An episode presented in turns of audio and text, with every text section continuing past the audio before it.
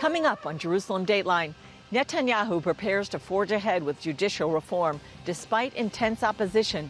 Plus, is a new nuclear deal between the U.S. and Iran on the horizon?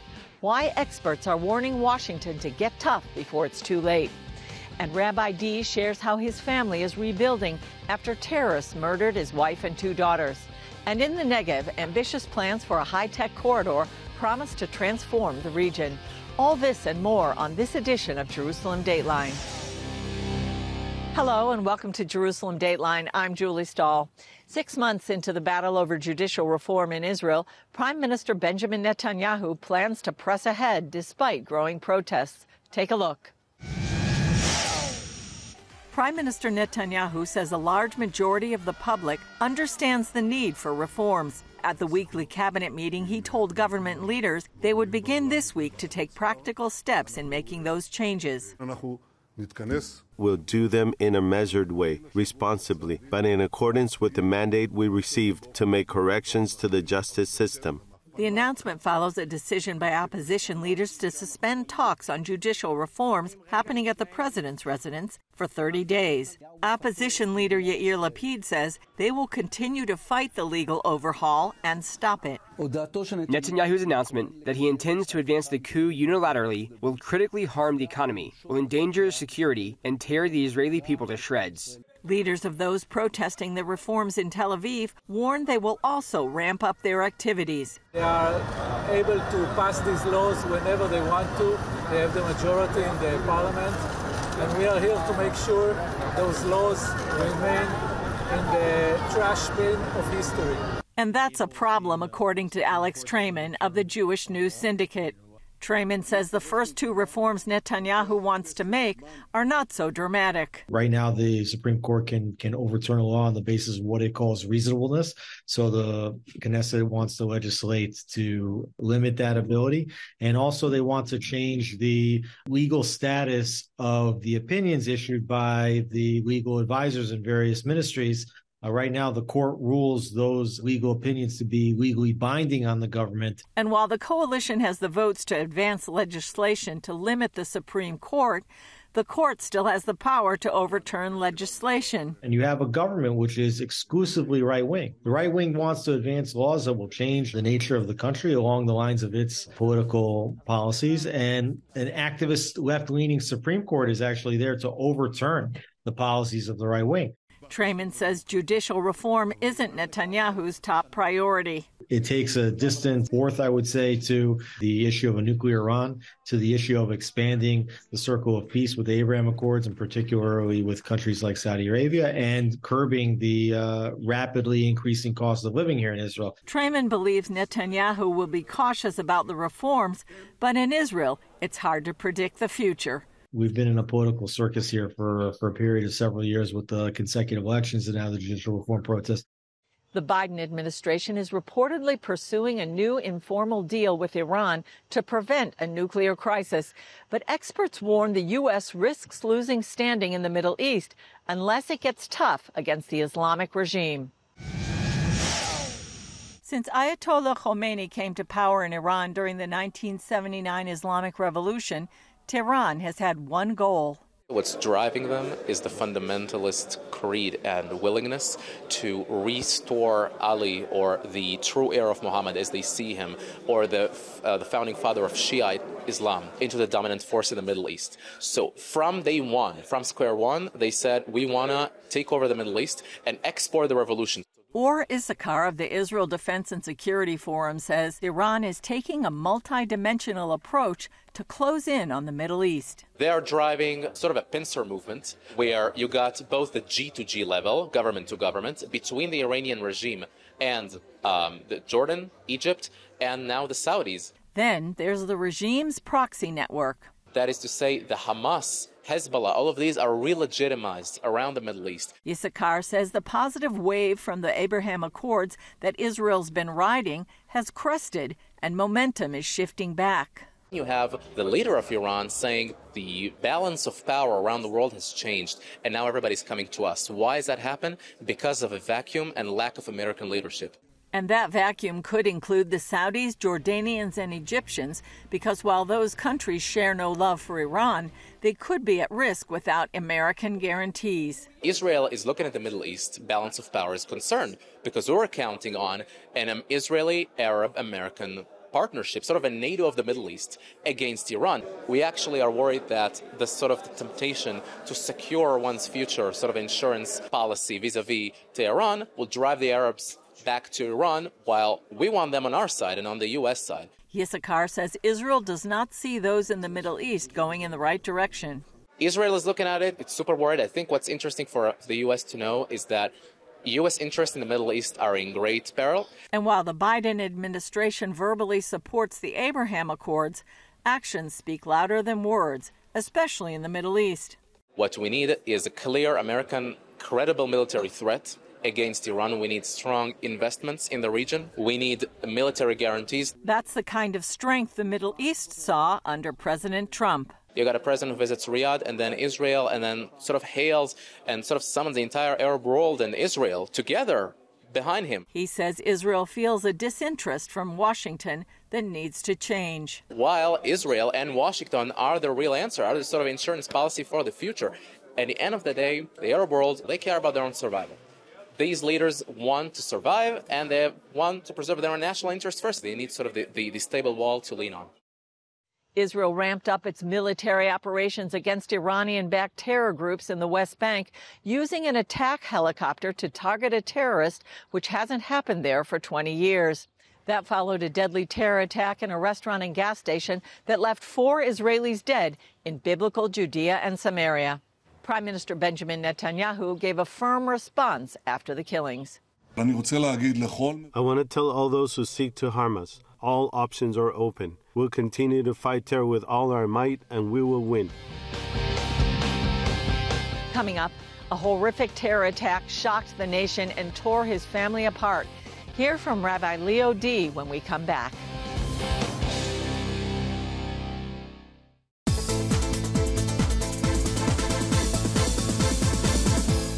Blessed are you, Lord, our God, King of the universe, who has chosen us from all of the nations and given us his Torah. From CBN Films. The Bible is a book that has transformed the world. If you believe in the providence of God, you believe that God guided those who collected the oral and written traditions. If you can't rely on its history, how can you rely on its theology? What is it? I don't know. I thought you could tell me whether or not they're genuine. It has been criticized, it has been banned, it has been burned, its followers have been burned and killed. It mattered to them to get it right. From the makers of In Our Hands, Oracles of God, the story of the Old Testament. Available on instant 4K streaming access and DVD today for a gift of any dollar amount. Introducing a brand new way to start your morning. Get your daily quick start from CBN News. A quick read on the important news of the day delivered right to your inbox. Stay current on breaking news, politics, and entertainment. Discover how God is moving around the world and here at home. Plus, get exclusive stories and daily scripture encouragement just for you. Stay informed. Go to quickstart.news and subscribe today. A new wave of anti Semitism is sweeping the globe, and the Jewish state faces hostility at every turn. Now is the time for Christians to support Israel. In CBN's free booklet, Why Christians Stand with Israel, you'll discover why Christians support the Jewish state and why we must stand together with the Jewish people. Get your free copy today. Call now or go to cbn.com slash stand with Israel. This past April, the Dee family from Efrat suffered unimaginable loss when terrorists killed Lucy Dee and her daughters, Maya and Karine. Rabbi Leo Dee amazed the world with his grace as he donated his wife's organs to four patients in need and spoke words of healing. If we differentiate between good and evil, then we can all help make this world a better place. Do it for your soul. Do it for the souls of Maya, Rena, and Lucy Dee. Do it for all of humanity and do it now. It has never been more urgent. We had the privilege of speaking with Rabbi Dee recently to hear how he and his three remaining children are doing as they walk through the process of rebuilding their lives. Here's part one of Chris Mitchell's interview. Rabbi Dee, it's a pleasure to be with you, an honor to be with you. Thank you.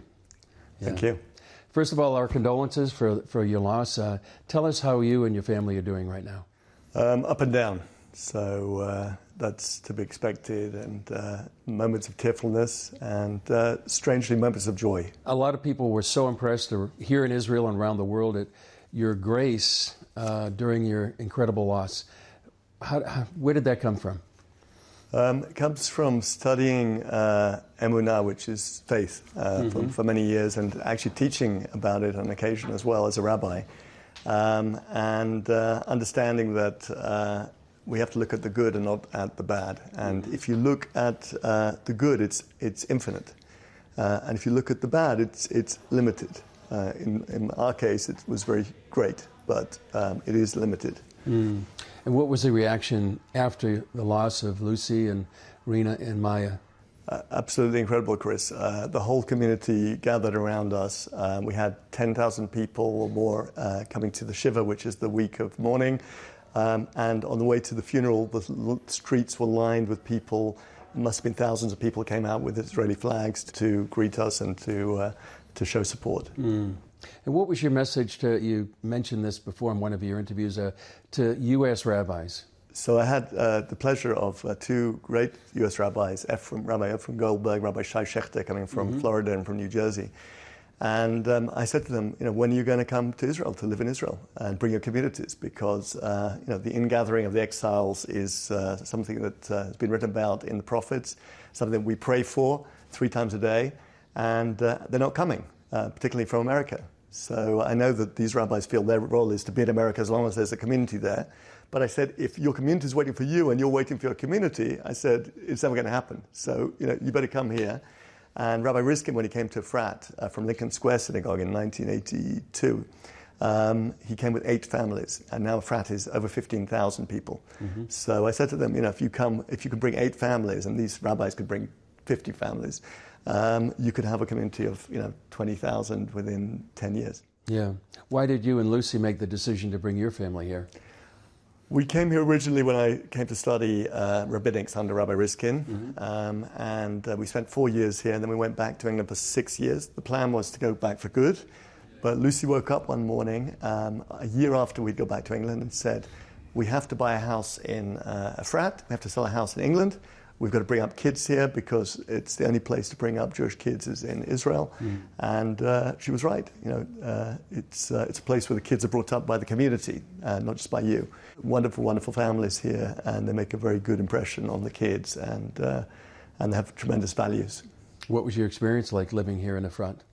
Or what has been your experience? Um, it's a beautiful place to be, wonderful neighbors, and um, you know the kids particularly. Uh, it's kids' town because most families have five kids or so, um, and the age of the kids was pretty much the same in each neighborhood. And they're literally in and out of the house with their friends the whole time, and they're out in the evenings till late. And we don't worry about them because it's a, it's a sort of gated community, mm-hmm.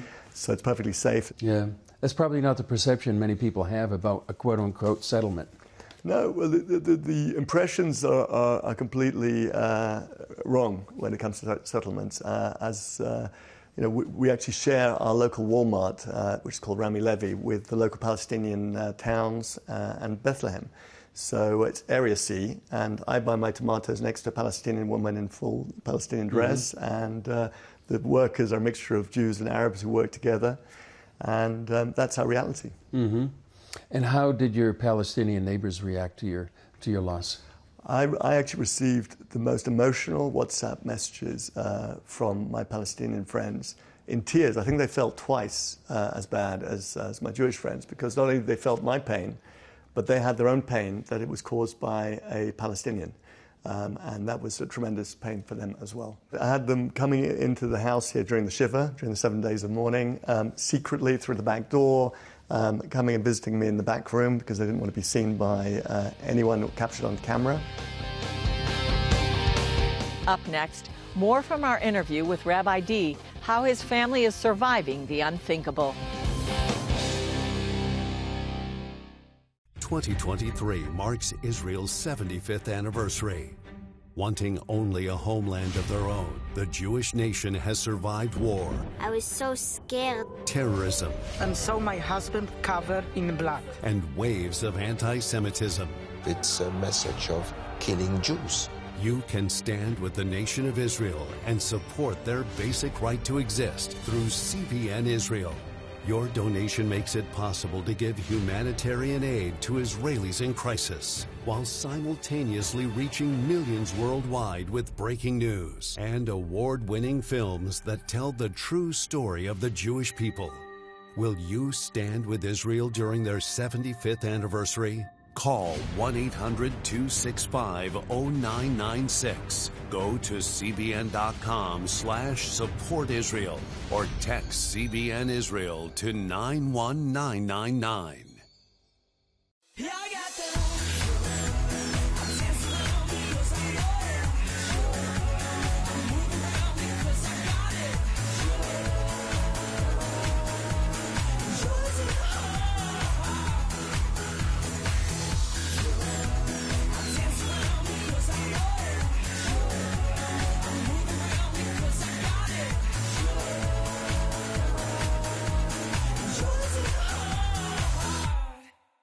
Download the CBN News app 24 7 news from a Christian perspective at home or on the road. One place for all of your news. Breaking news alerts. Set daily prayer goals and pray for news stories. Read the most important news and watch CBN News Channel live. CBN News, because truth matters. Go to CBNNewsApp.com to get the app today. We continue now with the second part of our interview with Rabbi Dee. Can you explain that dynamic? Because a lot of people may not understand that Palestinians may, on a personal level, want to reach out, but because of the situation, it's very dangerous for them. So the um, situation in the Middle East is, is uh, different to how people perceive it. But uh, as you know, Chris, there's only one country that's actually uh, democratic and free in, in the Middle East. That's that little green dot. That's Israel. Um, the red, the red uh, countries here have no human rights. These uh, data is from Freedom House, which is the international standard for measuring human rights. So the only uh, free country is Israel. If you blow it up, you can see the Palestinian Authority is red and Gaza is red. So there's really uh, Lebanon is partially free, so it's yellow. Um, and the rest of the 200 million uh, Arabs in the region live in fascist regimes where they have no freedom of expression, no freedom of religion, uh, and no freedom uh, to vote for their governments. Um, so the reality is very different to how people perceive it. The Palestinians are being oppressed by their leadership, by Hamas and Fatah. They would do anything to be under Israeli leadership, but uh, you know, because of the Oslo Accords, um, the two have been separated up to now, and um, that's really caused tremendous tension in uh, the Palestinian Mhm. society. Yeah. You were talking about this with uh, CNN three times apparently. In one interview with Christiane Amanpour, described the situation as a shootout between the Palestinian terrorists and your wife and two daughters. How did you react to that? So, of course, we, we were tr- tremendously upset, um, I and the kids, uh, to be accused uh, of, of uh, a family being terrorists. Um, and um, then we had uh, two other interactions, as you say, with uh, CNN, both of which made me feel like I was the terrorist and the terrorist somehow was the victim. Um, and I think this is endemic in the CNN reporting. And so we are uh, planning to take them to court, and the planning for that is, is currently underway. Hmm. And how did your life change after this in terms of you know being a public spokesman? my life changed uh, 180 degrees from being a, a maths teacher and very sort of quiet and uh, uh, under the radar uh, about three months ago. And uh, now I'm frequently being interviewed and uh, I have a number of different projects that I'm working on. Um, yeah, I, I still would never choose to be in this position. Yeah. Talk about the um, what happened right after the, the loss of your wife Lucy. A couple of uh, interesting things happened. Uh, first of all, we, we were invited to Beilinson Hospital to, vis- to visit three of the recipients. The lady who received Lucy's heart, uh, um, was sitting on, on the chair, and my daughter Karen uh, was listening to her heart through a stethoscope. And that photograph went viral across the world. Apparently, it's only in Israel uh, or pretty much only in Israel, where they introduced the uh, recipient to the donors. Um, and therefore, although in Israel this is quite common for, for this type of uh, thing to happen. A remarkable story. Uh, a lot of Christians have seen your story, read your story, mourned with you. Uh, how can people be praying? How can Christians be praying for you and your family? Um, I think they could be praying for shalom. Mm-hmm. Uh, we would appreciate uh, in, internal shalom uh, for us and, and, for the family, uh, the ability to be able to deal with uh, conflicting emotions, um, and also for world shalom as well. Mm-hmm. Yeah. What would be your message to Israelis, to people around the world? So this year, Israel celebrated its 75th uh, anniversary. And I think 75 is a very significant number for Israel because 25 is one generation, 25 years, and 75 is three generations. And in Jewish uh, law, when something happens three times, it's as if it happened forever. And so Israel's now here 75 years. Three generations, we're actually here forever. Um, there's no doubt now that Israel is stable and it's going to last uh, for the next few thousand years uh, without any problem mm-hmm. whatsoever. Mm-hmm. The moment that Israel gets to 75, uh, we break out the box and we become more of a light into the nations. And I think that's uh, the time we're, we're in now.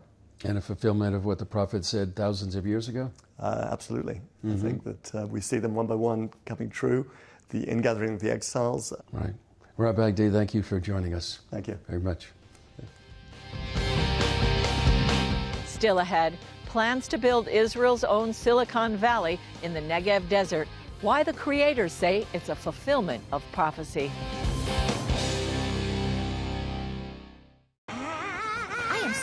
Excited for our trip to Epic Heights because there are so many roller coasters and rides. And my goal is to ride every one of them.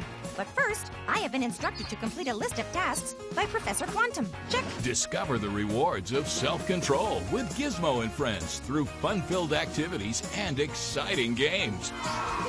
It's always better to take care of what needs to be done, then play, right? Join the CBN Animation Club and get Gizmo's ups and downs of self control, plus two copies to share with others, all for your gift of only $25. This special program features ways of learning about self control through arts and crafts. Let's get started, guys. Bible drills. And go! It's right here. one and much more. One ticket, please. That'll be 35 credits. Oh, no. Am I out of credits? Gizmo's ups and downs of self control. Yours when you join the CBN Animation Club.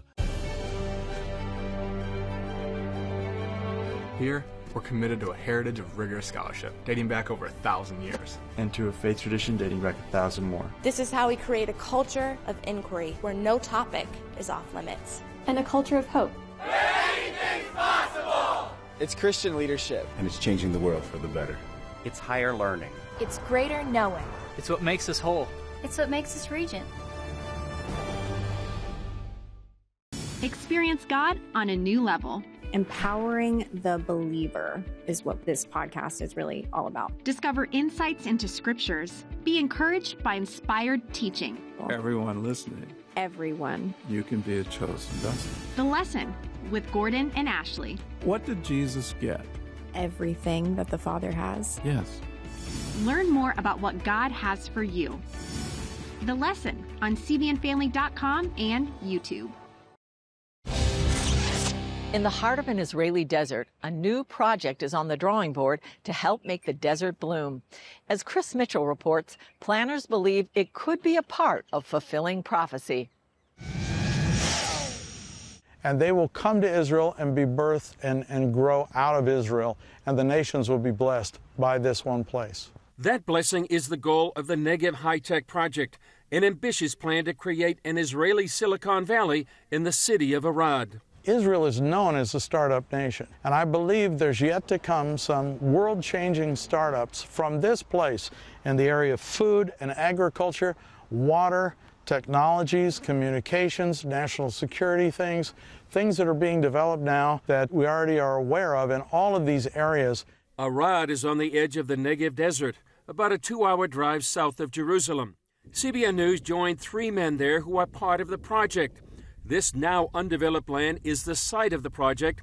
Former Knesset member Robert Ilatov, an immigrant from the former Soviet Union, leads the effort. It will be uh, the anchor of this uh, city, uh, educational anchor, uh, research anchor, and of course, economic anchor, industrial center for startup companies. Ilatov says this new movement needs a fresh wind of support. It's important for many people out of Israel to support Israel, to support the new Zionism, uh, the settlement of the Jewish in this land, to establish and to promote technologies and uh, academy and uh, research and many other fields. The project would transform the city of 30,000, and Ilatov believes it will become a magnet for young Jews to immigrate to Israel. But if you can bring them something interesting, something challenging, they will come.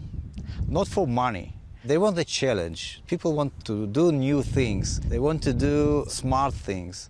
Jews will come to this place if we will do some interesting place for them. And of course, we will do it with God's help. The organizers of the Negev High Tech Project see it as part of the prophetic restoration of the land of Israel described by the prophet Ezekiel. I believe this is a prophetic fulfillment of Ezekiel 36. God does these things by the power of His own name and who He is. And His Word prophesied this would happen. And so God uses people, and I believe that God chose certain people to come here to initiate this project. Ezekiel 36 says in part, The desolate land shall be tilled instead of lying desolate in the sight of all who pass by. So they will say, This land that was desolate has become like the Garden of Eden and the wasted, desolate, and ruined cities are now fortified and inhabited. This is a historically strategic, prophetically strategic moment, and I believe Arad plays a major role in that. Pastor Randy Burke's New Life Church in Venice, Florida, supports the project. To be here now in Arad, witnessing fulfillment, prophetic word from Old Testament and New Testament, and to have the privilege, the honor to sow into that, uh, not just with finance, but with heart. That's, that's the world to me right now because I want to be where God's doing His big thing to honor His word and honor His people. The project is bringing Jews and Christians together. Now is a time where we stand with our brothers. Uh, we, we serve the same God, the God of Abraham, Isaac, and Jacob. And so we, we stand against any delegitimization against the state of Israel. We stand against BDS. We stand against anti Semitism. And we thank the Lord for our Jewish brothers who gave us the Word of God. And so we, we're here to gather with them and see the land prosper and grow. Ezekiel 36 gives us a very clear picture of what's happening. Chris Mitchell, CBN News, Arad in the Negev Desert. Well, that's all for this edition of Jerusalem Dateline. Thanks for joining us. Remember, you can follow us on social media, and you can also access CBN content through our CBN apps and email blasts.